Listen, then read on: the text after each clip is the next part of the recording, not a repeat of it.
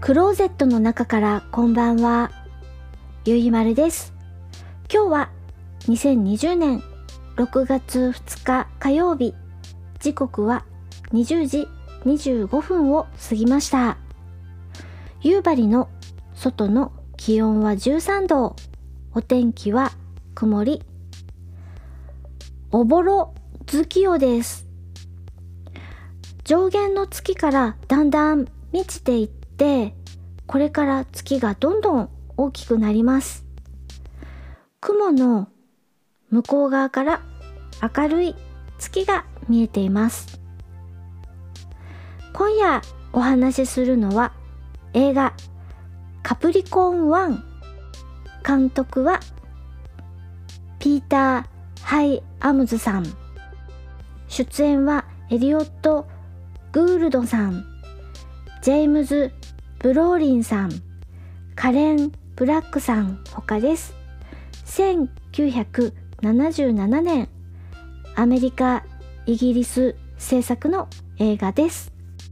監督のピーター・ハイアムズさんはウィキペディアさんによると監督作品は1990年カナディアンエクスプレスとか1999年エンド・オブ・デイズとか2009年ダウト偽りの代償などの監督作品があります。私はピーター・ハイアムズさんの作品を見るのは今夜お話しするカプリコン1が初めてです。SF 映画プラスサスペンスです。人類初の有人火星宇宙船計画を目的とした宇宙船カプリコン1が打ち上げられようとしています。カウントダウンが始まっているのになぜか先ほど閉めた宇宙船のハッチが開けられます。そして宇宙船外に宇宙飛行士たちが出されてしまいます。宇宙飛行士は3人です。ブルーベイカー大佐ウィリス・ウォーカーの3人。あそうそう私はこの映画カプリコン1を吹き替え版で見ました。ブルーベイカー大佐役が俳優さんは演じているのがジェームズ・ブローリンさんで声優さんは広川太一郎さんです。広川太一郎さんの声が久しぶりに聞きたいなと思って私は見ました。話を戻します。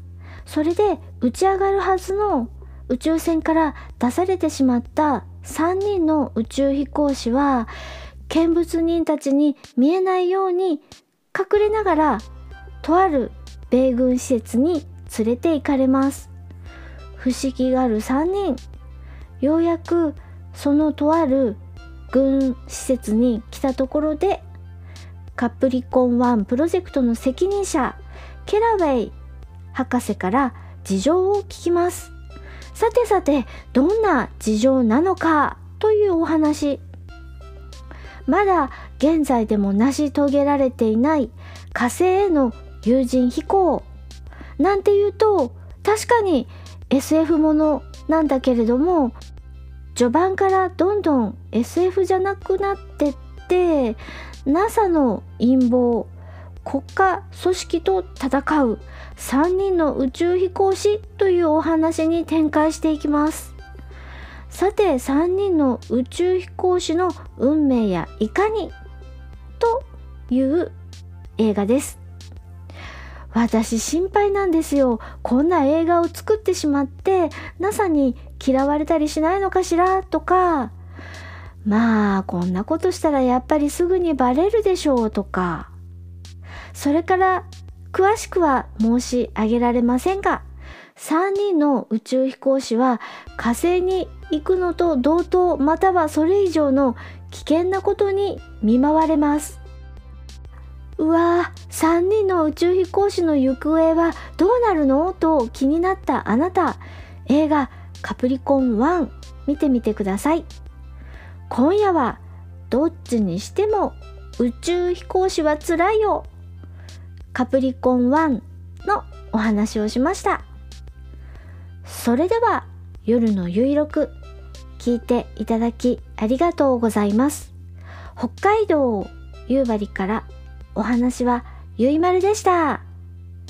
おやすみなさい。